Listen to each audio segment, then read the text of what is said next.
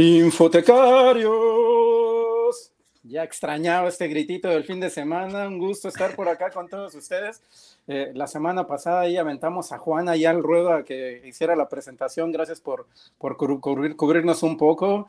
Eh, y bueno, ya, ya, de nuevo en el spa el fin de semana, eh, extrañando dar este grito y, y extrañando el estar con todos ustedes comentando y platicando sobre bibliotecas, archivos, este documental y todo este mundo de la información.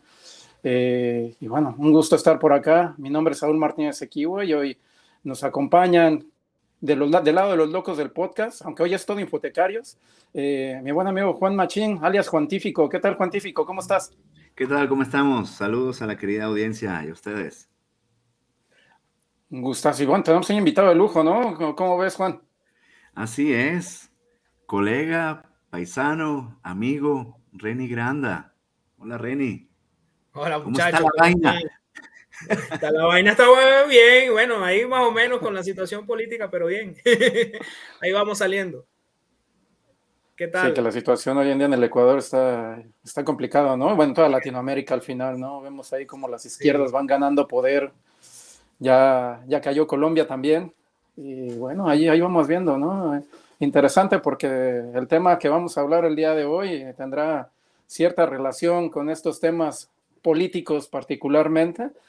Pero eh, bueno, antes de arrancar, eh, Reni, para quienes nos ven y nos escuchan, eh, cuéntanos quién es Reni Granda. Bueno, Reni Granda es un humilde bibliotecario, licenciado en bibliotecología por la Universidad Central de Venezuela, egresado en el 2007. 2007, Dios mío, se dice fácil, pero unos cuantos años ya.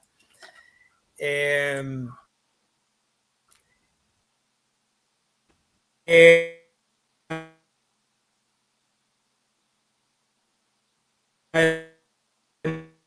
más especialista en gerencia pública por la Universidad Metropolitana de Venezuela, eh, públicas, bibliotecas especializadas. Creo que te escuchamos ahí cortado, ¿no? Eh, ¿Cómo lo escuchas, Juan? Sí, se ha venido cortando. Sí, los problemas del en vivo, como siempre, esto de, transmisiones en vivo, que no le digan, que no le cuenten, que estamos totalmente en vivo, a ver si Reni por ahí nos escucha. Reni. Vale la pena destacar que compartimos la misma alma mater, la Universidad Central de Venezuela, en la carrera de bibliotecología y archivología, pero con la mención de bibliotecología. Llevábamos un año de diferencia nada más con Reni que al final en el mismo país, en la misma carrera, la misma, en mismos tiempos, ¿no? Ahí compartiendo universidad. Sí, nos hicimos amigos realmente después de egresar. a ver si nos escucha por ahí. Una clase. Vamos a ver ahora. Si lo tenemos por ahí de vuelta, Reni ya nos tiene. Muchachos, ¿me escuchan? Sí, escuchamos perfecto, fuerte y claro. Qué pena, qué vergüenza, en, plena, presentación. Eh, no sé hasta dónde me escucharon. Eh, no te escuchamos, así que eh, borrón y cuenta nueva, como dicen en mi pueblo. Va de nuevo.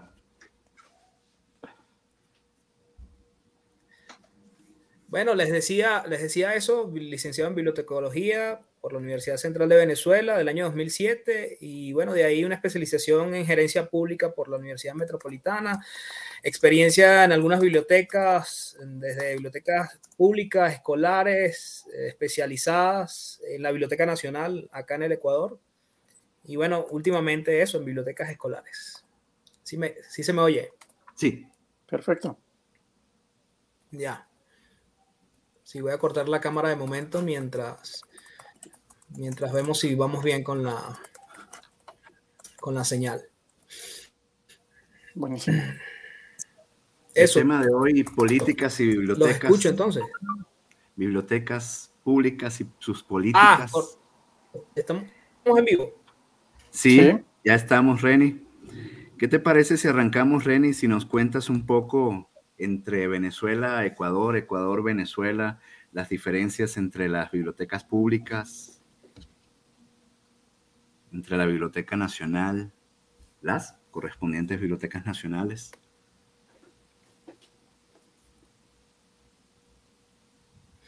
A ver, eh, bueno, eh, sí me oyen acá, muchachos, ¿cierto? Sí, correcto.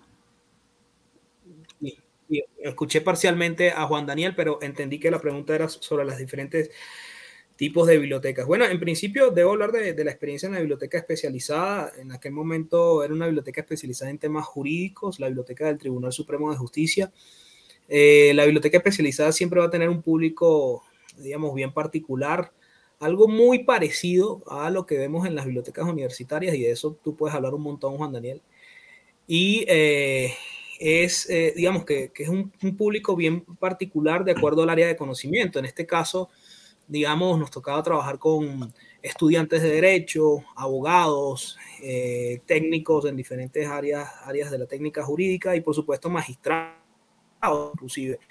Entonces, eh, la biblioteca especializada eh, tiene un, sabor bien interesante. Bueno, además, además de que se trabaja con un sistema de clasificación diferente, no es el típico DUI de las bibliotecas públicas, sino que en, aquel momento con la biblioteca del Tribunal Supremo trabajamos con LC, por ejemplo, y la clasificación, eh, digamos, es otro mundo, es algo muy, muy diferente y, bueno, yo particularmente cuando recuerdo que en la universidad mucha gente no, no, no le traía mucho trabajar con, con LC, el, el, sistema de la Biblioteca del Congreso de los Estados Unidos, este, a mí más bien me parecía súper interesante y, me, y me, me, me, gustaba mucho trabajar con la famosa letra K de derecho de, la LC.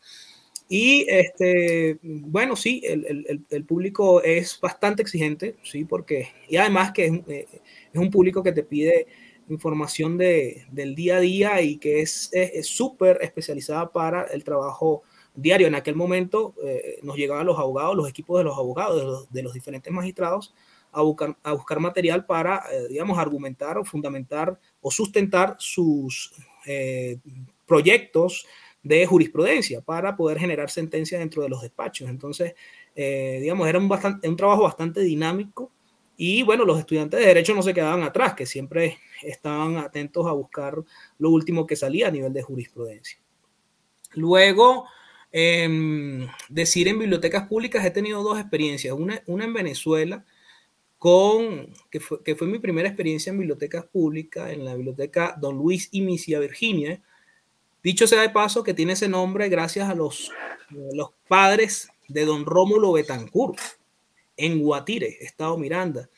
Don Rómulo Betancourt, el padre de la democracia venezolana, dicho por allí por muchos autores, el primer presidente de la democracia venezolana, y además eh, el padre de doña Virginia Betancourt, la primera eh, medalla IFLA latinoamericana y que estuvo durante 25 años al frente de la Biblioteca Nacional. A mí esa experiencia me impactó más por la, la, representatividad, lo, lo, que significa eh, el poder haber estado allí, e incluso conocer un poco de los orígenes de Betancourt, porque fue la casa de infancia de, de, de Betancourt en, sus inicios, y eh, más, que, más que por la práctica misma profesional. Este, y bueno, en esa biblioteca pública conocí más el trabajo con las comunidades, más, más como, eh, digamos, eh, más que garantizar el acceso a la información, está en, en poder darle alegría a través del servicio a, los niños, a los jóvenes, incluso a los adultos mayores. Fue muy bonito trabajar en biblioteca pública, sobre todo con, con, comunidad, con las comunidades y con personas de diferentes, eh, digamos, diferente perfil. Eh, eh, era, era, recuerdo mucho eh, el haber trabajado con un programa que se llamaba Aventuras en Vacaciones. Y ese programa eh, nos llevó incluso a, a, a poder trasladar a, lo, a, los usuarios, la mayoría niños, a, piscinas de, de, la ciudad de Guatire. Y, y, ellos eran felices, eran felices en, en, un paseo poder conocer la ciudad a través de la biblioteca. O sea, era una cosa impresionante. O sea, más allá de la parte de la lectura, de promover la lectura y de, y de satisfacer sus necesidades informativas, era el hecho de poder eh, recrearse junto con, con, los usuarios, la mayoría de ellos niños y, jóvenes. Y la otra experiencia con biblioteca pública fue aquí en Quito, con la biblioteca de la Casa de la Cultura, que si bien es cierto tenía la, el, renom el, el renombre de Biblioteca Nacional en ese primer momento, yo, digamos, yo comencé el proyecto de transición de la Biblioteca Nacional en 2017, pero todavía era Casa de la Cultura, el enfoque del servicio, prácticamente la atención al usuario era dirigida a, a, a personas con un enfoque bien particular de biblioteca pública, eran personas de todo tipo, la mayoría eran estudiantes, y allí me agradó muchísimo más bien eh, eh, poder atender a, adultos mayores que venían a hacer investigaciones hemerográficas. Y eh, a través de esas investigaciones hemerográficas personales, donde, por ejemplo, me encontré un señor, me, parece que era Jaime, el, señor, no recuerdo ahorita el nombre, pero él estaba investigando acerca de, de, de, cuando en los años 50, 60 había sido atleta acá en, Quito, en Pichincha, y él estaba construyendo su historia con su familia y iban a preparar un libro, por ejemplo. Y eso fue magnífico porque el señor estaba encantado de encontrar la información a través de, la, de los periódicos de la época, en este caso el comercio de, de 1950 y 1960, y, fascinante poder ver al señor, un señor de más de 70 años, poder verlo en, toda su eh, figura atlética de, de la época eh, de hecho, lo que practicaba era atletismo y, era impresionante poder ver las fotos y ver cómo él se iba feliz con la información que recuperaba a través de la hemeroteca. Y finalmente, eh, la experiencia con la Biblioteca Nacional, que digamos en un, sentido más patrimonial de, las colecciones, eh, haber trabajado, digamos, lo más fascinante de haber trabajado con la Biblioteca Nacional del Ecuador fue sin duda sin duda alguna haber trabajado con el fondo más antiguo que tiene la Nacional, que es el Fondo Jesuita. Estamos hablando de eh, los primeros libros que recibió Eugenio Espejo, el, prócer, precursor, conocido precursor de la, de la independencia eh, acá en el Ecuador. Eh, fue el primer, es conocido como el primer bibliotecario y, y, fue quien armó la primera biblioteca pública de Quito en 1792. Pues buena parte de esos libros que armó Eugenio Espejo a finales del siglo XVIII los tiene el Fondo Jesuita o la Biblioteca Nacional a través del Fondo Jesuita. Y pues, fascinante poder trabajar con, estos fondos, además, además de de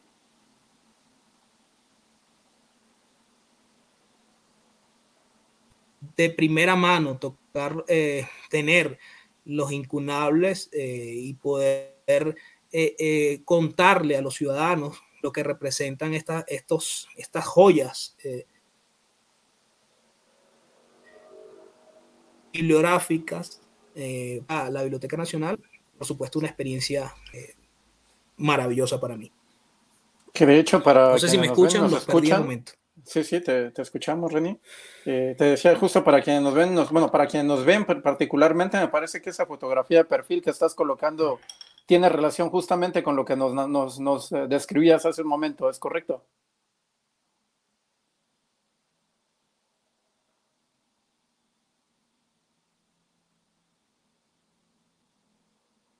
lo, lo perdimos. Pero es interesante, sin lugar a dudas, eh, la experiencia de Reni eh, y bueno, el trabajo que está llevando a cabo en el, eh, en el área de bueno, diferentes tipos de bibliotecas, sin lugar a dudas. Ya casi que le decimos todo terreno a Reni, ¿no? Ha pasado casi por todas. Hablábamos hace un momento en el detrás de cámaras un poco de la experiencia de Reni. Mm, creo que solo le falta a las universitarias, ¿no? sí, casi todo tipo de biblioteca, ahí lo tenemos. Por acá estoy de nuevo, perdonen. Muy bien. La, conexión me está jugando una mala pasada, disculpen ustedes. Me parece que la situación eh, político-social dentro del país está causando ciertos estragos, incluso con la conectividad. Disculpen ustedes. No te preocupes, al contrario. De hecho, eh, los bots están detectando por ahí el tema de que estamos hablando de políticas públicas y le están dando caña ya a tu conexión. Se están saboteando. Ah, ok. No sé hasta dónde escucharon el del tema de la Biblioteca Nacional. Sí, creo que te escuchamos bien, eh, salvo te perdimos en los últimos segundos. La verdad es que es interesante la experiencia que has tenido y bueno, también hablar un poco de esa experiencia y que incluso te han llevado a, publicar algunos artículos, particularmente eh, algunas publicaciones en infotecarios por allí. Eh, recuerdo algunos como el de Se Busca una Biblioteca Nacional, ese me, me ha parecido muy interesante eh, donde narras realmente todos los, eh, todos los aspectos generales. Pero bueno, si, si, si, nos puedes hablar un poco para quienes no han leído este artículo, eh, una, una, una breve introducción que nos comente sobre este tema.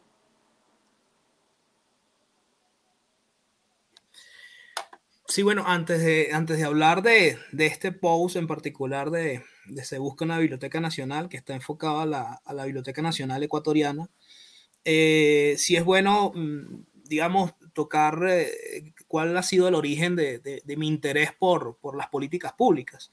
Y, y, yo recuerdo que en un principio yo con infotecarios, de hecho, mi primer post para infotecarios fue acerca de las bibliotecas en Medellín.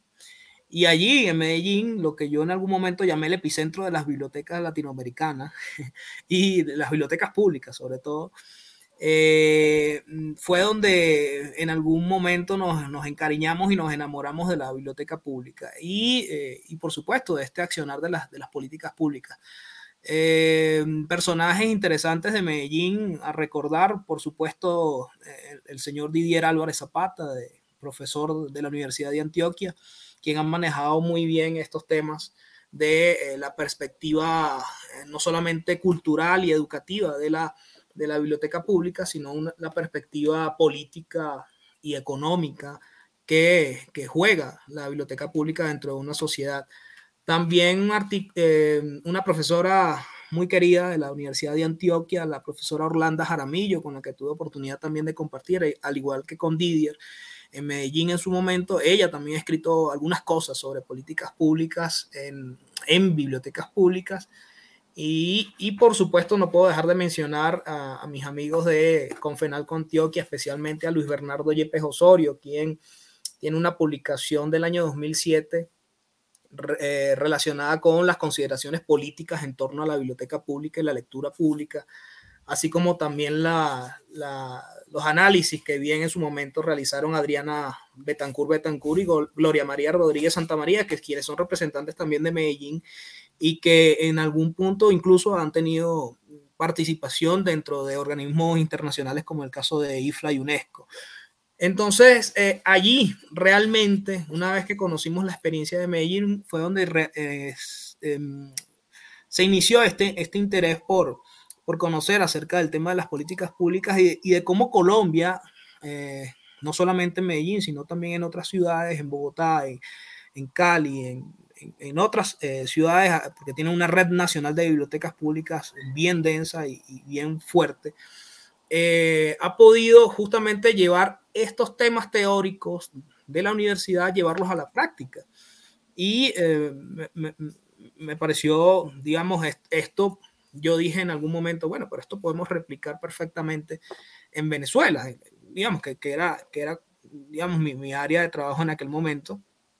Y, bueno, de hecho, en, en el posgrado, cuando realizamos nuestro trabajo especial de grado, con la profesora Zulma Bolívar, mi querida profesora Zulma, quien, quien llevó en algún momento la, el área de arquitectura y urbanismo de la Alcaldía Metropolitana de Caracas.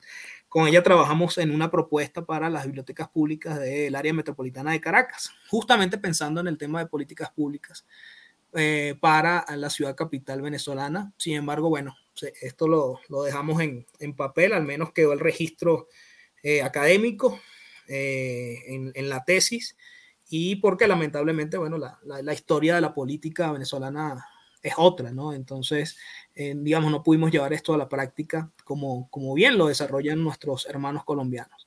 Y bueno, y finalmente, eh, luego llegamos acá en el Ecuador y, ahí sí entro con el tema de la Biblioteca Nacional.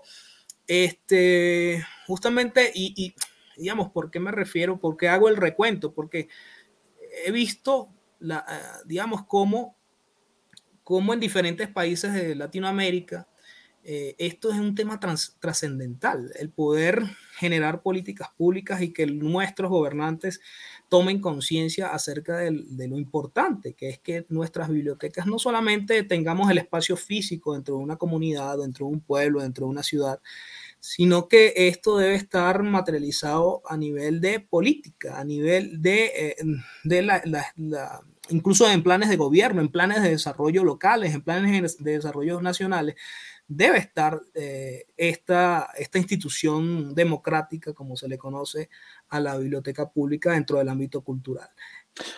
René, antes de que, de que continúes, perdona, y me, parece interesante esto que hablas, eh, ya antes de que pasamos a este tema de la Biblioteca Nacional eh, en, el Ecuador, eh, ¿y tú, tú, tú, cómo crees que debe ser la participación del bibliotecario en estos, en estos temas? Como bien mencionas, es fundamental, pero me parece que debería haber una participación más fuerte, ¿no? Pujante con, con los representantes, con los que hacen las leyes concretamente, ¿no?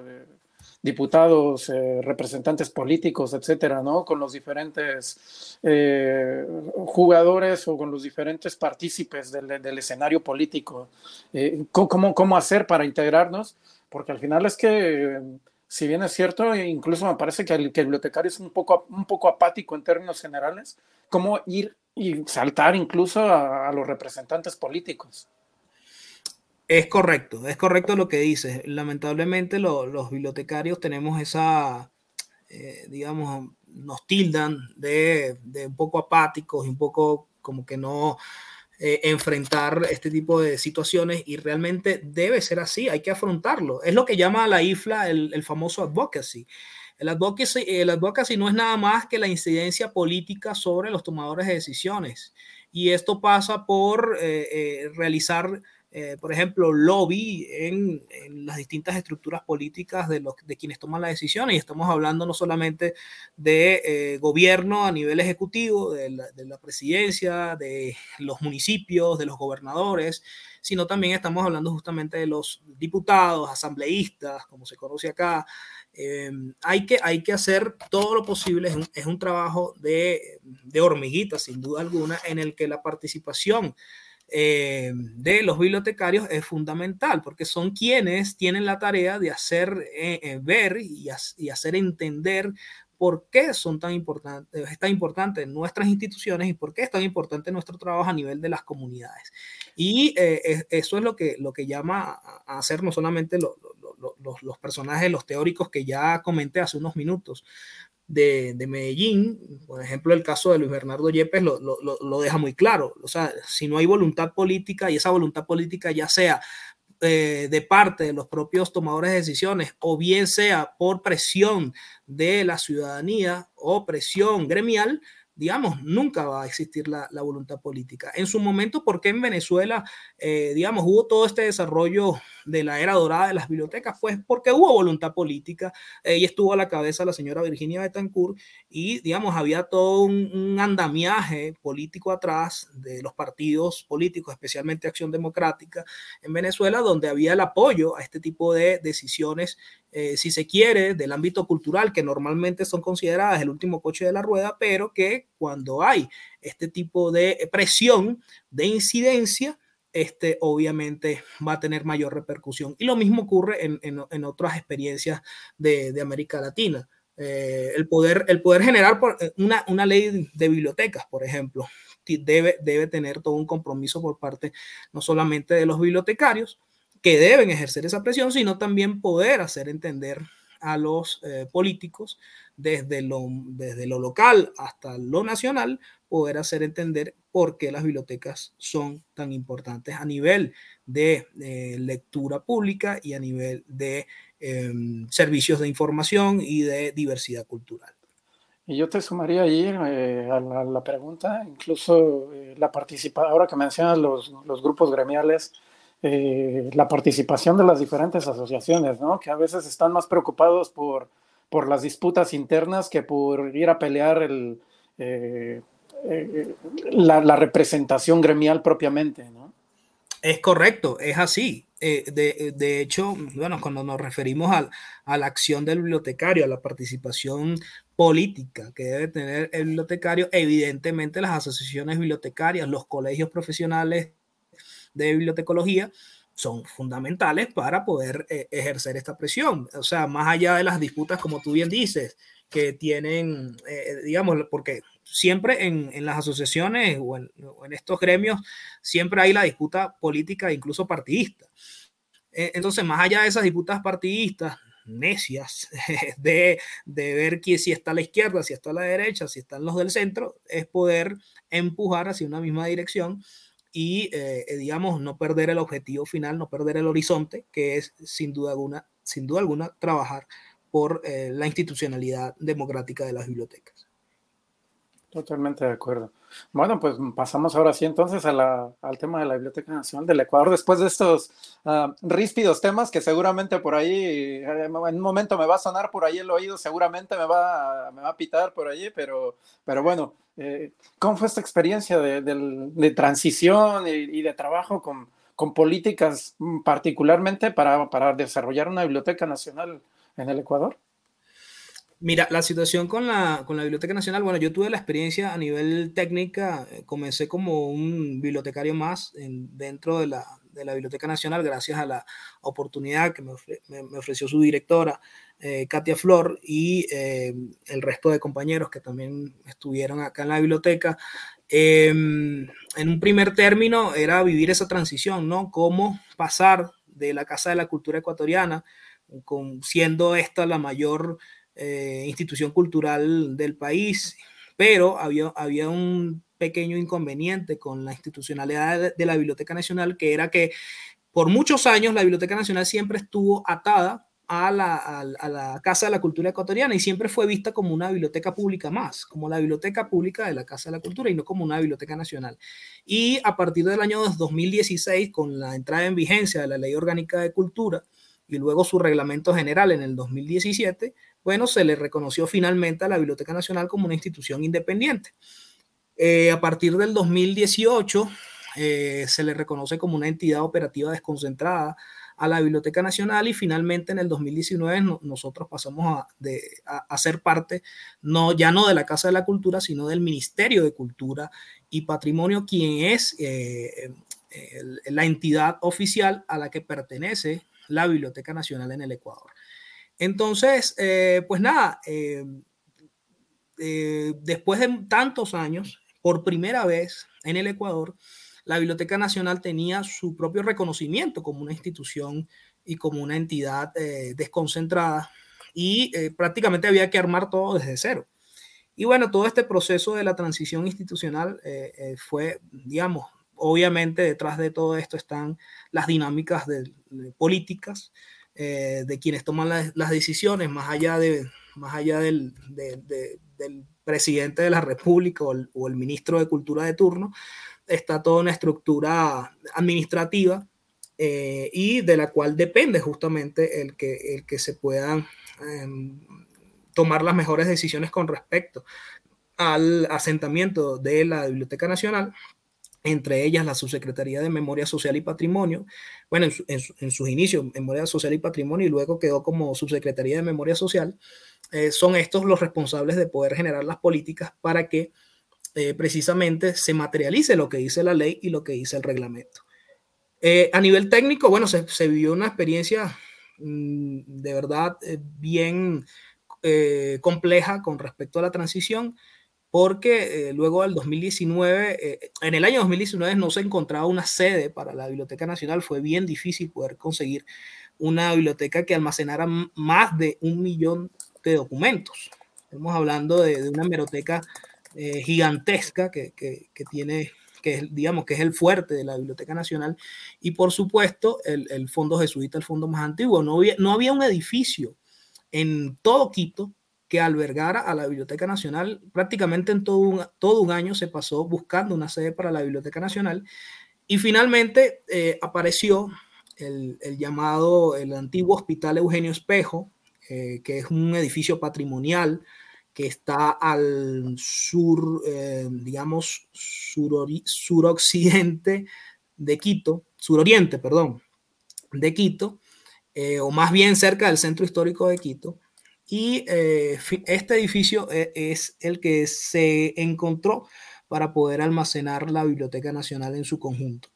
Eh, al menos unos tres pabellones y la capilla de, del complejo son parte de la Biblioteca Nacional hoy día. De hecho, en la capilla del complejo es donde funciona el, el fondo jesuita, el, el, fondo más antiguo de la, de la Nacional. Entonces, bueno, una vez que se consiguió la sede, eh, hubo que hacer todo el traslado de eh, las colecciones que se encontraban en, el edificio de los espejos de la Casa de la Cultura Ecuatoriana por suerte, a escasos eh, kilómetros, estamos hablando, yo creería yo, unos dos kilómetros cuando mucho, y eh, se pudo hacer el traslado en medio de unas condiciones bien complejas porque eh, justamente inicia la pandemia, o poco antes de, de empezar la pandemia se hizo un proceso de conservación de las colecciones para estabilizarlas y poder trasladarlas. Y finalmente, cuando llegó el momento de iniciar el traslado, ¡pum! llega la pandemia. En medio de la pandemia, eh, bueno, hubo que hacer algunas negociaciones con el presidente de la Casa de la Cultura de turno, que en su, en su momento, digamos, eh, no completamente facilitó las cosas para que esto fuera posible hubo, que hacer una, negociación incluso allí a nivel de, instituciones, tanto del Ministerio de Cultura como de la Presidencia de la República, con la Casa de la Cultura Ecuatoriana, para que finalmente comenzaran a salir las colecciones en el mes de julio, agosto aproximadamente. Por supuesto, la primera colección que salió fue la del Fondo Jesuita y comenzó a instalarse en los espacios de la nueva sede, como les digo. Anteriormente eh, es el antiguo Hospital Eugenio Espejo, pero anteriormente conocida luego de una refacción que se, que se hizo a inicios de este siglo, eh, se le conoció como centro de convenciones. Y eh, luego de ser centro de convenciones por algunos años, Biblioteca Nacional, al menos por los próximos 20 años, es el convenio que se firmó con el municipio. Entonces, bueno, este proceso de, traslado de las colecciones fue, digamos, bien complejo y de hecho, hasta, hasta el momento en que yo estuve con el equipo, eh, este, todavía no se habían terminado de trasladar todos los fondos, hasta que finalmente sí eh, tengo entendido ya que, que, ya la mayoría de los fondos están ya instalados en la, en la Biblioteca Nacional y que finalmente eh, están al servicio de la ciudadanía. la mayoría de ellos, el, el Fondo Jesuita, el Fondo Ecuatoriano Republicano, y la Hemeroteca Nacional, que es una de las más grandes de, de todo el país. Eh, comentar acerca del, del, del post eh, tiene, y, de, y, de, cómo este, este post de Se busca una biblioteca nacional eh, se aproxima a, a, a, un desarrollo de políticas públicas o cómo busca aproximarse a un desarrollo de políticas públicas. Tiene que ver con que sí, ciertamente se logró el traslado de la Biblioteca Nacional a su nueva sede, pero hemos dicho ya en, varias oportunidades que, que, esto, digamos, no es suficiente para, en primer lugar, para garantizarle una estabilidad a la Biblioteca Nacional como institución. Eso por una parte. Y en segundo lugar, para garantizar el desarrollo nacional de la red de bibliotecas públicas, que dicho sea de paso, la Ley Orgánica de Cultura y su reglamento establecen que la Biblioteca Nacional debe ser el, el centro de, eh, de, esta red, debe ser la coordinadora de esta red nacional de bibliotecas. Eh, ojo, eh, y en la que entran no solamente las bibliotecas públicas y comunitarias, sino también todas las tipologías de bibliotecas. Estamos hablando de las bibliotecas escolares, bibliotecas universitarias, bibliotecas incluso eclesiásticas que existen acá en el Centro Histórico de Quito. Y em, aquellas particulares, dice la ley, que o bien tengan acceso a fondos públicos o que voluntariamente quieran adherirse a la red.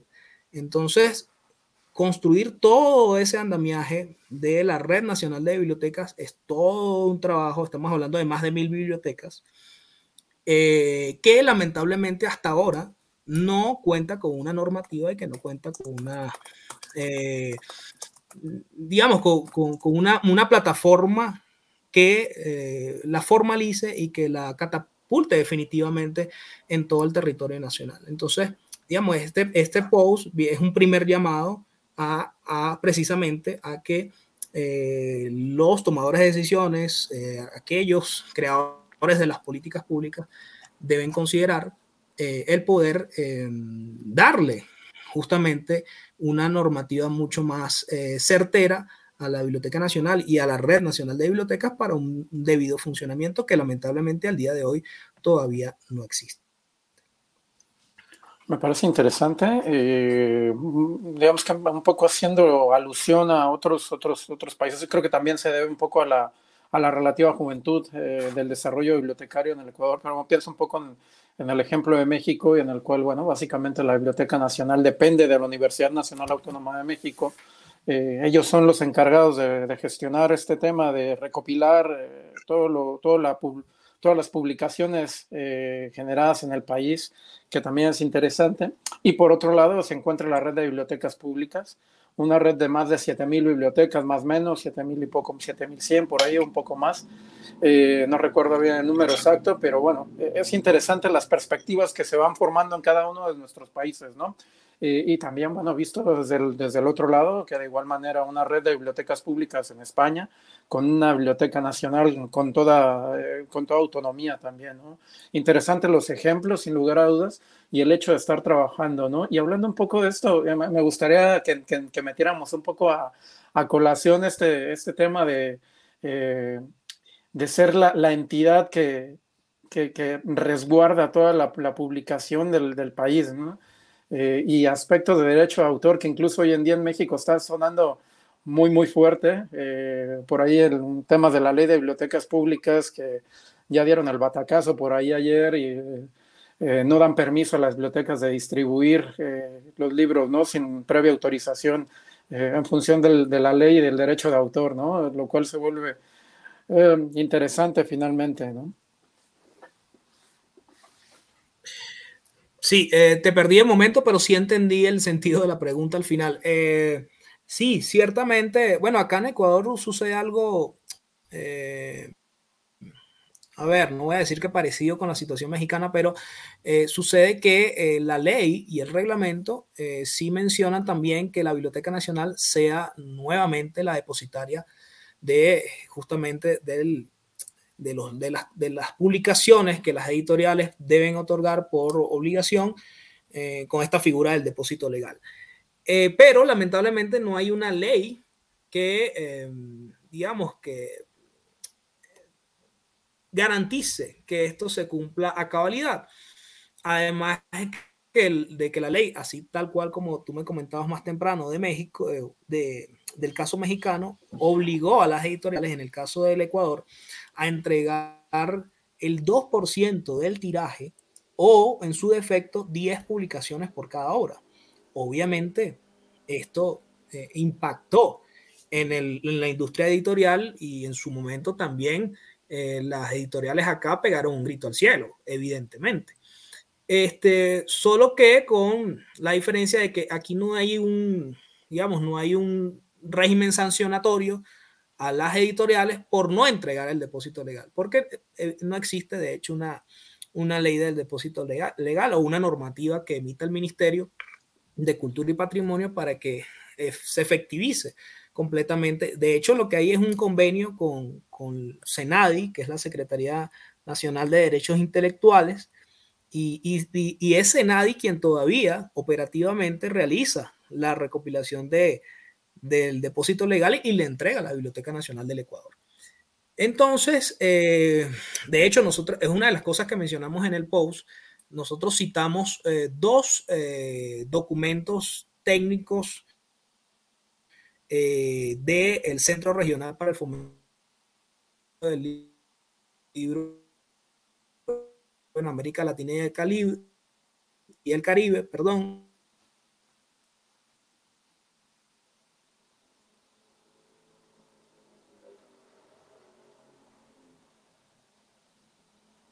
que lo perdimos para un, un segundito. Sí, momentáneamente, a ver si se le escucha. Y es muy importante esta figura del depósito legal, ¿no? porque permite conocer y, y, tener disponibles en un mismo sitio todas las obras sobre un Acá, país. Para que... Eh,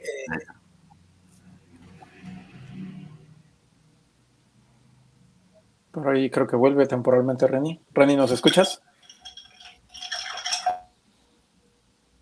Solo escucho el vaso de ron por allí moviéndose.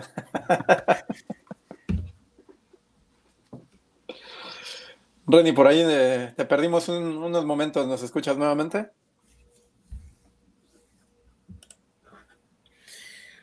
Chicos, volví. ¿Me escuchan? Perfecto. ¿Qué problema, ¿Qué problema con el internet? Perdonen ustedes. Dios, eh, no sé hasta dónde me escucharon, perdonen. Pues solo escuchamos el vasito con, con, con Ron y unos hielitos por allí que, me está dando un poco de envidia. No, no, en serio, ¿hasta dónde me escucharon con la parte del, depósito legal? Perdón. Sí, te escuchamos casi todo, ¿eh? no, no te preocupes. Eh, continúa, ah, adelante. Bueno, entonces lo último que decía era que en, este, en estos últimos trabajos que hemos publicado en Infotecarios, lo que hacemos es un llamado a, lo, aquellos que, que, tienen la responsabilidad de generar y formular políticas públicas, bueno, que, que en la región hay instituciones, hay organismos internacionales que han trabajado por el desarrollo de diferentes, eh, digamos, em, procedimientos técnicos a favor de las bibliotecas. Y es, el caso de CERLALC. Decíamos que de CERLALC hemos, hemos citado dos, dos documentos, uno que es la, el modelo de ley de bibliotecas y fomento a la lectura y, y fomento del libro y la lectura en América Latina y el Caribe, que es del año, si no me equivoco, 2012 o 13, y es una ley modelo que se trabajó con, con, todo, con representantes de las bibliotecas nacionales de toda la región y, y de especialistas en toda la región, y, digamos, no es, no es cualquier documento. Y por otro lado, el otro documento técnico que, que habla acerca de la actualización de la norma, las normativas en Iberoamérica del depósito legal. Eh, cosa que de hecho ya se está haciendo efectivo en, España. Tú muy bien debes conocer la propuesta que hay en el Senado español para ah, actualizar la, actual ley del depósito legal en España, donde eh, se están haciendo cosas interesantísimas, como por ejemplo se están incluyendo el tema de, poder eh, recopilar los videojuegos españoles o las páginas web españolas o las producciones digitales y electrónicas de España que, que, se están introduciendo en esta nueva normativa del depósito legal. Entonces, hay cosas nuevas que se están haciendo en el, en el mundo y que lamentablemente nuestros países se están quedando eh, en el camino y, y, y, lo, lo, lo, más preocupante de todo esto es que, digamos, el mundo de la sociedad de la información y el conocimiento y, el mundo digital, digamos, está llevando por los cachos, como dicen en el llano venezolano, a, nuestras bibliotecas. Yo creo que es un retroceso más que otra cosa, por lo menos lo que vemos eh, en Latinoamérica particularmente. No sé si esto tenga que, tenga que ver con la, con la izquierda que está conquistando medio Latinoamérica, pero bien es cierto que las políticas públicas tampoco nos están favoreciendo mucho en el, en el aspecto de biblioteca realmente, ¿no? Eh, y bueno, eh, el hecho de no, vemos dos opciones claramente, una como la como la, que bien mencionas de España, con una apertura increíble, tratando de resguardar todo tipo de contenido, incluso el digital. Y por el otro lado vemos un, cierre, ¿no? Eh, no poder compartir o requerir un permiso por parte del, autor eh, para poder eh, llevar, llevar al público, a la gente, a los usuarios, estos materiales se producen dentro del país, ¿no? Es, es la oposición completamente, ¿no? ¿Cómo lo ve René? O cómo lo ven Juan también. Sí, a mí me parece bien, preocupante y llamativo este tema, en particular lo de la preservación digital, y, que son iniciativas que deberían llevarse a cabo, pero tenemos la situación que en Latinoamérica, eh, que hablar de las obras electrónicas o digitales si no está ni siquiera preservado lo analógico. Creo que hablamos con René en una oportunidad sobre las obras cinematográficas en Venezuela que pareciera que están condenadas a desaparecer o a deteriorarse hasta el punto de ser irrecuperables en las bodegas o donde se encuentren, ¿no? Porque ni, sabemos en realidad la, preservación de estas obras está, la, su responsabilidad está entre demasiadas manos y a veces eh, demasiadas manos en esto, ninguno en realidad se, se, encarga de esto. Y me llevaría a pensar que eh, en la situación en que estamos, que hablar de lo digital o electrónico y estas cosas tan sofisticadas y a veces las reivindicaciones que todavía eh, tenemos que hacer son tan básicas, como por ejemplo, se decía mucho en Venezuela que en la biblioteca deberían haber más bibliotecarios y por ley se tenía que exigir que se diera preferentemente el puesto de bibliotecario a alguien que haya estudiado bibliotecología. Y ni qué decir de los jefes de biblioteca, ¿no? Y el jefe de Biblioteca Nacional.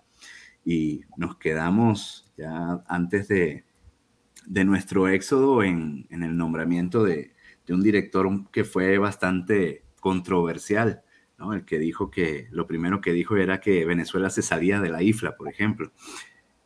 Y pues eso me lleva, ya para no, no hablar yo tanto, a preguntarle a Reni, a ver ¿qué, ¿qué ve él que son esas reivindicaciones más importantes que se están haciendo se han hecho tanto en Venezuela como Ecuador, en qué se parecen o se distinguen?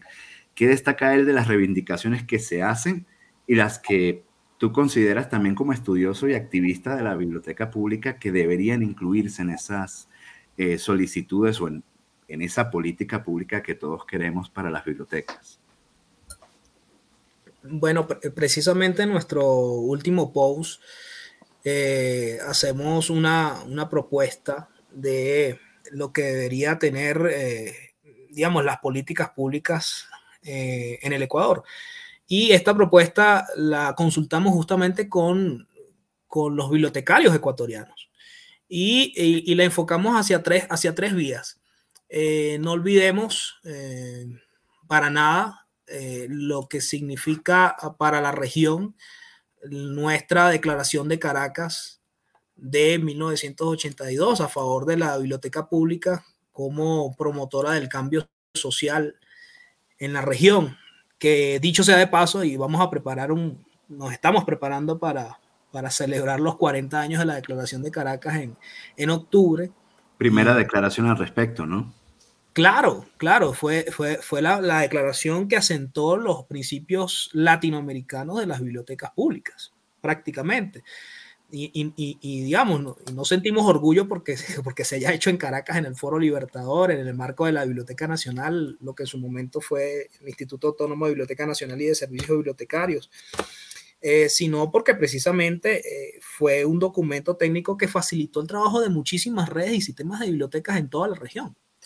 Entonces, nosotros hemos recogido esos principios que establece la, la Declaración de Caracas y se la, hemos, se la hemos recordado de alguna manera a los bibliotecarios ecuatorianos y, ecuatorianos y, se la, y los hemos consultado acerca de que pa, para ellos, qué es lo más importante eh, a incluir dentro de la política pública con respecto a estos principios. Y bueno, nos han dicho que la mayor parte considera el acceso a la información como el, el el principal eh, principio a, tener en cuenta, seguido del de promoción de lectura y el apoyo a la educación, por ejemplo. Eh, si bien es cierto que se reconoce a la Biblioteca Nacional en la, actual legislación ecuatoriana como una entidad desconcentrada y además se reconoce de algún modo a las bibliotecas como parte del Sistema Nacional de Cultura, eh, lamentablemente hay un problema conceptual dentro del país y es que a las bibliotecas públicas o a las bibliotecas en general no se le ve, más, no se le ve como un servicio, eh, eh, sino más bien como un llamado, aquí le llaman repositorio de memoria social, es decir, hay un sentido supra patrimonial de las bibliotecas. Se cree que todas las bibliotecas gestionan o registran patrimonio y no es así no todas las bibliotecas, eh, eh, mm, digamos, eh, gestionan patrimonio. debería haber una estructura, evidentemente, nacional, donde en cada provincia se recoja y se recupere el patrimonio y la Biblioteca Nacional sea la cabeza para que este patrimonio a nivel técnico se conserve y se preserve. incluso puede, podría, a través de una normativa, solicitar que ese patrimonio bien lo, lo tenga la Biblioteca Nacional en su sede pero, digamos, esa estructura, lamentablemente, acá no existe. Entonces, no hay un sentido de la biblioteca pública como eh, un servicio público, sino más bien como un repositorio de la memoria y eso ya de entrada es un, es un problema eh, eh, conceptual donde, donde hoy día los bibliotecarios a través de sus, de sus manifestaciones han, han, han dicho que evidentemente hay que concentrar el, servicio hacia el acceso a la información, la promoción de la lectura y, el, servicio educativo que no puede faltar el de apoyo a la educación. Adicionalmente a esto, eh, le hemos, le hemos preguntado a los bibliotecarios, eh, luego de, haber encontrado a través de un, trabajo de nuestra colega Aile Felipe Sánchez, publicado en el 2013 también acá en Infotecarios, hemos eh, citado una política pública que se había desarrollado desde el propio Ministerio de Cultura y Patrimonio, ojo, de acá del Ecuador, ya se, hay una propuesta del año 2010 y 2012 donde se establecía una, una, serie de líneas o, políticas para trabajar eh, con las bibliotecas en el país. Sin embargo, esta, esta, esta política o esta, esta propuesta no, no se ha desempolvado de los archivos institucionales del ministerio. Y bueno, nosotros la hemos sacado para consultarles justamente a los bibliotecarios ecuatorianos cuáles creen ellos que deben ser las, las líneas estratégicas de políticas para desarrollar eh, y, fortalecer a las bibliotecas en el Ecuador. Y bueno, ellos nos han dicho que eh, la, primera, la prioridad dentro de las políticas debe ser la gestión para el desarrollo, integración y mejoramiento del sector bibliotecario del país. El 70% nos dice eso. Y luego nos, nos hablan de que hay que establecer un marco jurídico para la gestión bibliotecaria. Evidentemente, eh, queda claro que hace falta un marco jurídico mucho más específico para las bibliotecas y por eso hay que, lo que dijimos al principio, hay que trabajar en, en el advocacy, en la incidencia política y en estos lobbies que hay que hacerse para que un legislador al menos tenga la, iniciativa de generar un proyecto de ley. Y finalmente, se busca la democratización y el libre acceso a la información, conocimiento, pensamiento y cultura a través de las bibliotecas, además del mejoramiento de la infraestructura, entre, entre otras cosas. Y finalmente, ya para ir cerrando este tema, no puede faltar el componente de los ODS, de los Objetivos del Desarrollo Sostenible. Nosotros le hemos eh, consultado a bibliotecarios ecuatorianos cuáles creen ellos deben ser los ODS que sean parte de una política pública en bibliotecas. Y bueno, la mayoría nos ha dicho que sin duda, sin duda alguna el ODS 4 de educación de calidad es el más importante para ellos. Más del 80% nos dicen eso. Luego mm, eh, nos hablan del ODS 3 referido a la vida sana y promoción del bienestar. Eh, luego también el ODS 16 acerca de la promoción de sociedades justas, pacíficas e inclusivas. Y más allá de, del, referente ODS 16, sabemos que dentro del ODS hay, hay una meta del desarrollo sostenible que se refiere específicamente al acceso a la información. Y finalmente el ODS 8 como parte de la promoción del crecimiento económico inclusivo con eh, empleo decente para todos. Eh, por allí van las líneas de, de, lo que para los bibliotecarios ecuatorianos debería ser la construcción de una política pública. Y eh, me parece un ejercicio interesante poder hacer esto con, con los colegas y, y, más allá de que se me tilde a mí de, de un forajido, de un foráneo que quiere venir a pretender viene, eh, quiere venir a, decirles a, ellos cómo deben hacer su trabajo, no, sencillamente hemos hecho este ejercicio para que precisamente sean los bibliotecarios ecuatorianos que nos digan cómo debe construirse la política pública en bibliotecas en este país. Sí, yo creo que al final que mientras más manos y más cabezas participen, eh, mejor es el trabajo que se presenta, ¿no? Y me parece interesantísimo la integración eh, que están teniendo, incluso contemplando ya los ODS en ese proceso de un desarrollo de un marco teórico, pero más allá de un marco teórico, el desarrollo de la ley propiamente, eh, la verdad es que me, me, deja gratamente sorprendido y me encanta escucharte, Reni. Eh, ¿Cómo lo ves, Juan? Muy bien, y Reni, me, me causa curiosidad porque el, el caso de Ecuador yo creo que sería único, ¿verdad? Siendo una biblioteca nacional eh, como Biblioteca Nacional tiene muy poco tiempo, es muy, muy nueva, ¿verdad?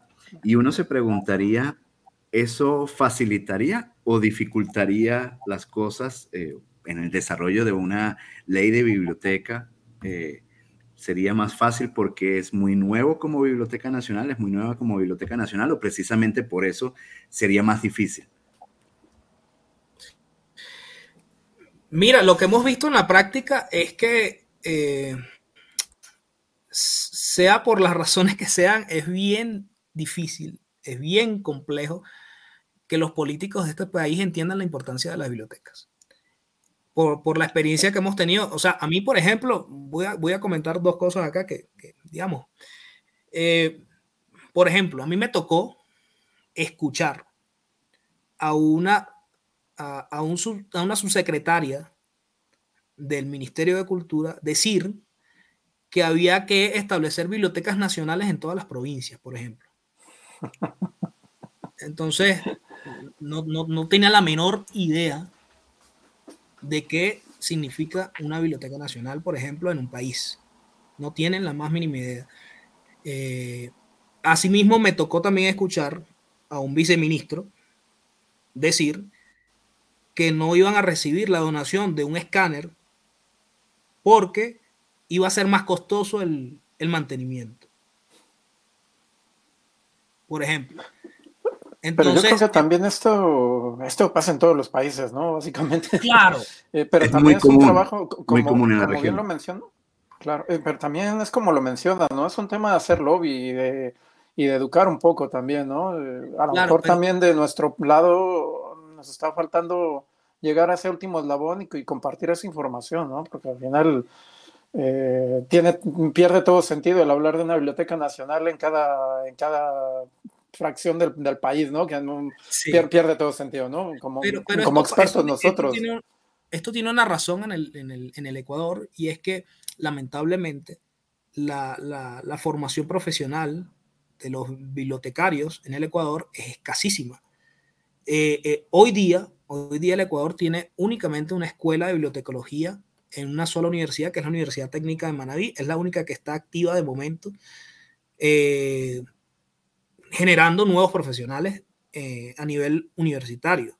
En Quito no hay escuela de bibliotecología hoy día, por ejemplo. Eh, y realmente, y últimamente han habido algunas propuestas de posgrado en bibliotecología. Bueno, la misma Universidad Técnica de Manabí tiene un posgrado, una maestría y la Universidad Técnica de Ambato tiene una maestría donde, donde dicho sea de paso, está nuestro colega eh, Arcángel Sánchez, eh, quien ha, ha, trabajado desde, desde el inicio en esta malla curricular, en esta propuesta de, de, de maestría en bibliotecología y archivología acá en el Ecuador. Entonces, realmente el tema de formación del profesional acá en el, en el Ecuador es bastante eh, difícil, no dicho por Reni Granda, dicho por el propio Luis Eduardo Puente Hernández, quien hoy día forma parte de la Asociación Nacional de Bibliotecarios y tiene un libro publicado acerca justamente de las políticas públicas en bibliotecas y que en su momento, por allá en el año 2013, eh, daba algunas cifras acerca de cómo eh, la formación del profesional mm, bibliotecario en el Ecuador es mínima. Y, bueno, aún así hay contradicciones como por ejemplo, vimos el año pasado, en el mes de noviembre, las declaraciones de, del secretario de Educación Superior que dijo que, bueno, que carreras como la de bibliotecología no, no deberían seguir, por ejemplo. Cosa que llamó y levantó al gremio bibliotecario y bueno, hubo todo un...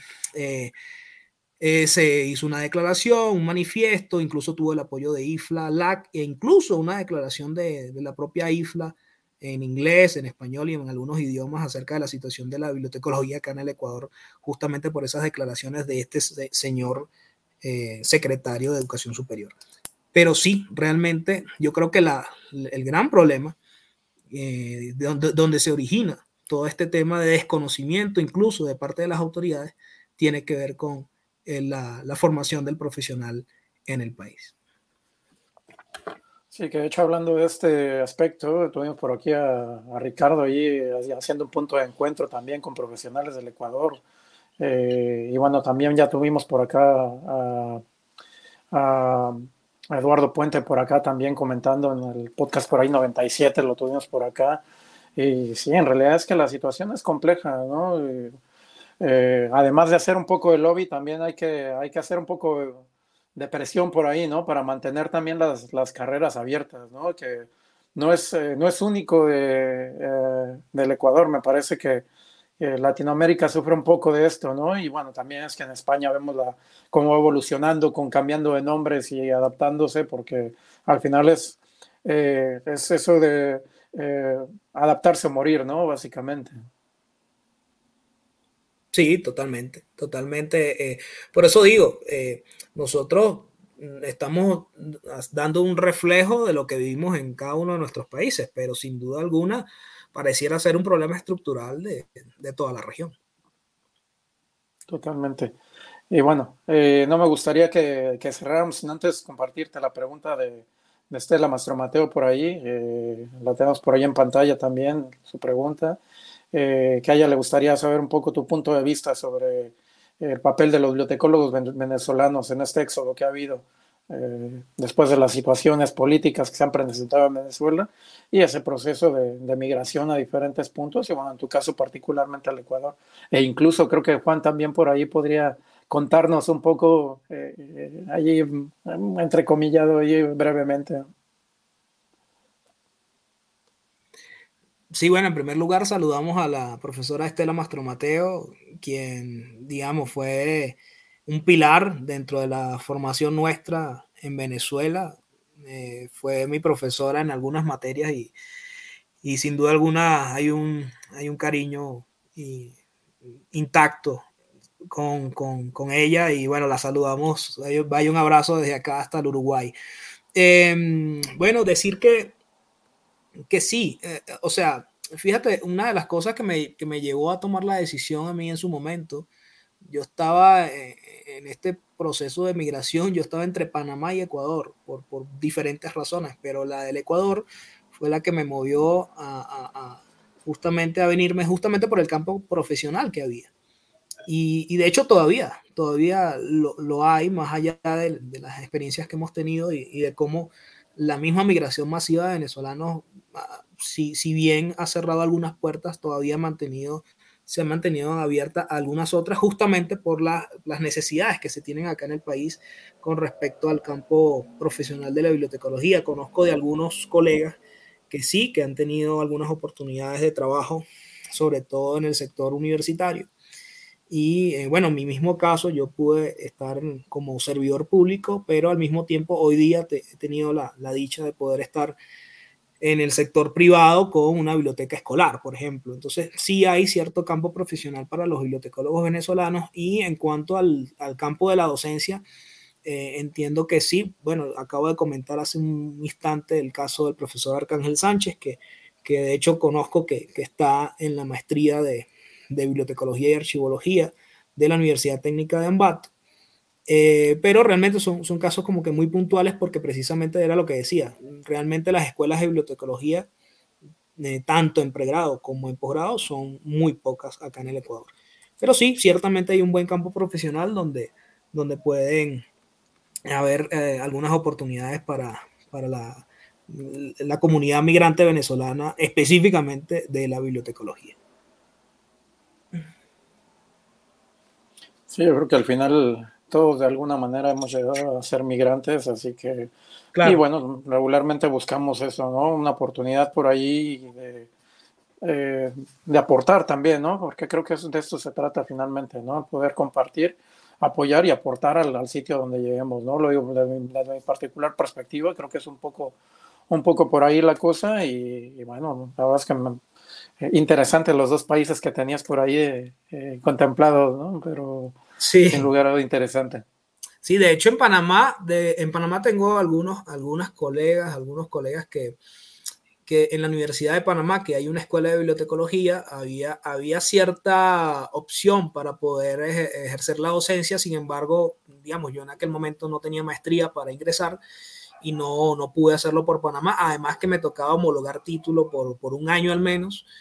En cambio, acá en Ecuador tuve la facilidad de, acceder a la visa de trabajo, perdón, a la visa eh, profesional en poco tiempo. En aquel momento todavía no, no, existía la actual ley orgánica de movilidad humana y eh, pude acceder a esa visa profesional en aquel momento que, que, que es indefinida, de hecho. Buenísimo. Pues nos aproximamos peligrosamente a la hora. No, ya hemos pasado la hora. Rapidito, se nos fue la hora. Muy rápido. Finalmente pude, encender mi cámara, finalmente, disculpen ustedes. Al contrario, justo eso te iba a decir, ¿eh? que antes de que cerráramos, para que te pudieran, eh, te pudieran ver por ahí, para quienes están viendo el video o quienes no, uh, no están con el audio y ven el, video en YouTube, eh, o Facebook o Twitter, pues que puedan visualizarte también. ¿no? Claro, ¿no? Un saludo a todas las personas que están conectadas a esta hora. Bueno, especialmente a Estela, que, la, que ya le enviamos un saludo y que nos hizo una pregunta. Por allí estaba Doris también. Doris Agrego también por ahí. Yolanda también, agradecerle. Dale, saludos a Yolanda Algara en México. Un abrazo desde acá, desde Quito. Y bueno, a todas aquellas personas que posteriormente se conecten, realmente un abrazo, un saludo solidario la invitación es a que, a que sigamos luchando por la bibliotecología eh, y que se sumen a infotecarios, a, escribir, a, plasmar, a manifestar su, expresión. Porque yo, yo siempre lo he dicho, Infotecario es una ventana de expresión para todos nosotros y nos permite contar nuestras experiencias en cada uno de los países, en cada una de las latitudes en las en la que nos encontramos. Sí, totalmente. Y bueno, sí, sin duda hacer la invitación a los amigos eh, que se unan a Infotecarios. yo creo que este podcast ha sido una, para muestra un botón, como dicen por ahí, ¿no? De las diferentes visiones, variantes que vemos y, y a pesar de esas variantes también, eh, eh, que en muchas otras cosas nos parecemos bastante, ¿no? Ah, desafortunadamente en muchos casos es en la parte negativa, pero pero bueno, que allí, allí vamos, ¿no? Y, bueno, tratando de compartir y viendo cómo eh, Latinoamérica y la región en términos generales va avanzando. A veces vemos por allí eh, algún paso hacia atrás, pero esperemos que particularmente el caso de México todo sea un tema de jurisprudencia, interpretaciones de ley y demás, y que posteriormente haya una modificación también, ¿no? Que al final eh, el poner la información disponible y como bien mencionas, el apoyarnos un poco en los ODS, eh, para este tema de políticas públicas yo creo que viene muy bien, ¿no? Y el advocacy, ese hacer lobby, el estar allí a un lado de los, de los tomadores de decisiones, eh, sin lugar a duda, creo que es, creo que es vital para el profesional de la información. Sí, sin duda alguna.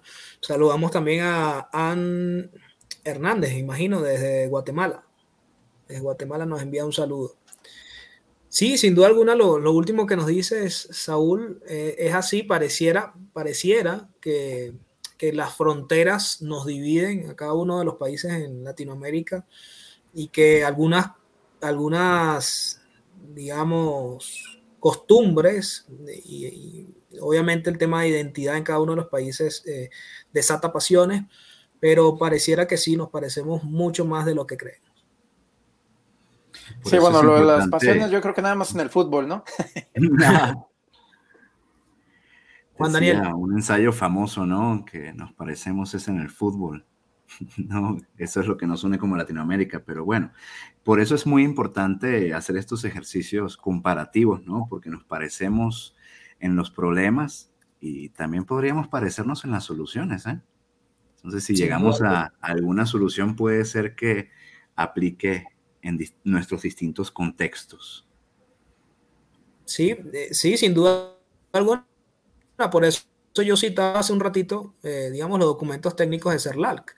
CERLALC es lo que hace como, como centro regional del fomento del libro de la lectura de, América Latina, perteneciente a la UNESCO además, eh, es recoger todas las impresiones de la región y, en definitiva, darle un, eh, un documento técnico lo más normalizado posible que nos permita a todos los países de la región poder establecer un documento modelo o un marco modelo para desarrollar nuestros, nuestros servicios o nuestros, nuestras instituciones, mejor dicho. Ah, y el tema de las voluntades también, ¿no? Creo que eso es, eso es eh, fundamental, ¿no? Vemos regularmente volteamos a ver a España regularmente eh, desde Latinoamérica, pero vamos, ahí está el ejemplo, y si no también Estados Unidos, ¿no? Son dos casos que, que vale la pena, España particularmente por, el, por la lengua, pero el caso de Estados Unidos también es interesantísimo, ¿no? Así que eh, me parece que es un poco tema de voluntades también, eh, no, no, exclusivo, pero sí que va también por ahí, ¿no? Y el, y el, estar allí, como dicen por allí, al pie del cañón, ¿no? con, con quienes son los tomadores de decisiones y, bueno, tratando de guiarlos un poco, ¿no? Que no, que no quieran una biblioteca nacional por cada pueblo, ¿no? eso, eso te lo creería quizás acá, ¿no? Que a lo mejor los catalanes o los vascos quisieran por ahí independizarse, quieran una nacional, ¿no? Pero, pero bueno, eh, para el caso de Latinoamérica creo que no, no va por ahí la cosa. No, no aplica. Muy insólitas esas, ese tipo de respuesta, declaración, ¿no? Que se pueden compilar. Lo malo es que lamentablemente es un síntoma de, o es, permite hacer un diagnóstico del nivel cultural, ¿no? De, la sociedad. Sí, a, veces, a veces la ignorancia, a veces la ignorancia del poder es descarada. Sí, que tiene pues su máxima expresión en, digamos, los líderes y tomadores de, decisiones, este nivel cultural. Sí, totalmente. De hecho, yo recuerdo que hace poco en México también eh, hablábamos del manifiesto de bibliotecas públicas, en el cual también por ahí estuvimos eh, tomando acciones y haciendo por ahí algunas reuniones un poco. Eh, y alguno de los puntos por ahí mencionaba que mandaban a la silla eléctrica, a las redes sociales y a Internet. Entonces, bueno, con esas perspectivas eh, aunque si bien es cierto, puede ser que tenga cierto contexto la, eh, la línea, eh, literalmente sí que, sí que suena escandaloso, y más en estos días. Sí, sin duda alguna. Bueno, yo, yo si, si, ya estamos en plan de cierre, bueno, no me queda más que, que decir que, digamos, los bibliotecarios cada día más debemos trabajar por tratar de convencer mucho más a aquellos quienes nos lideran o quienes dicen liderarnos para eh, poder eh, permitirle hacer un reconocimiento a nuestras bibliotecas.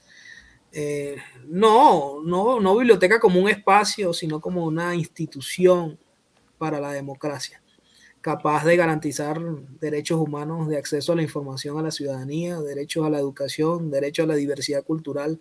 La cosa tiene que ir por ahí, tenemos que hacer ver a nuestras bibliotecas y a nuestros centros culturales como instituciones fundamentales, más que por el adjetivo, instituciones fundamentales porque son capaces de garantizar derechos universales y derechos humanos.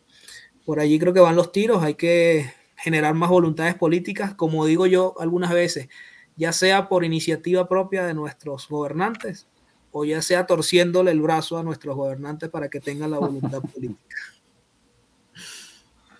Totalmente de acuerdo, René, sin lugar a dudas agradecerte. Eh, y bueno, ya, ya saliendo un poco, eh, ya sigo escuchando por ahí eso, ese vasito de ron que, que sigue moviéndose por ahí, que como ha rendido el día de hoy. Eh, pero bueno, eh, ya, ya para ir cerrando, además de tu comentario final, eh, como solo, solo preguntar regularmente, también me gustaría saber eh, alguno, algún hobby por ahí, alguno de los hobbies de, de Reni Granda, ¿no? Ya la parte ya un poco más personal, por llamarlo de alguna manera, no tan profesional, ¿no?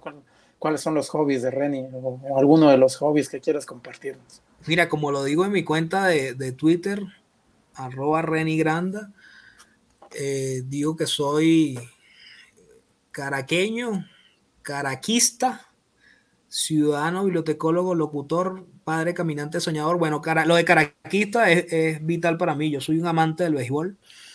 Eh, soy fiel seguidor de los Leones del Caracas y en grandes ligas de los Mets de Nueva York.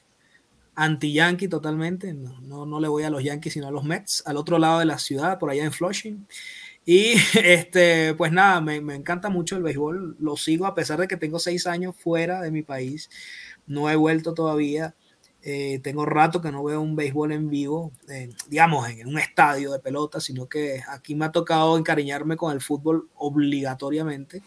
Entonces, eh, sí, parece mentira, Venezuela es el único país de América del Sur que su deporte o pasatiempo favorito no es el fútbol, sino el béisbol. Entonces, bueno, tengo, tengo rato que, que no, a pesar de que no veo un juego, bueno, trato en lo posible de siempre mantenerme conectado con la pelota venezolana, ya sea en la liga profesional en Venezuela o con la presencia de los jugadores venezolanos en la Major League Baseball en, en los Estados Unidos y en Canadá, donde, donde, también hay un equipo de grandes ligas. Entonces, sí, esa es mi pasión, el béisbol, además de las bibliotecas, el béisbol. Buenísimo, pues me parece genial. En México sí que tenemos béisbol, a mejor eh, Juantífico no se nos aburre con él, porque ahí sí que hay liga de béisbol. No sé si Chihuahua tiene eh, equipo de, béisbol, pero sí que está la Liga Nacional en México. Sí, me, me, he desconectado, pero sí, sí lo hay, aunque por supuesto es mucho menos popular que allá en Venezuela, que todo un acontecimiento cada vez que había un juego de pelota, ¿no? Y el reglamentario ron y la bolsa de hielo. Buenísimo. Bueno, pues creo que con esto podemos ir cerrando este Infotecarios Podcast. Eh, agradecerte, Reni, por, por, el tiempo, por la charla. Sin lugar a dudas, muy interesante.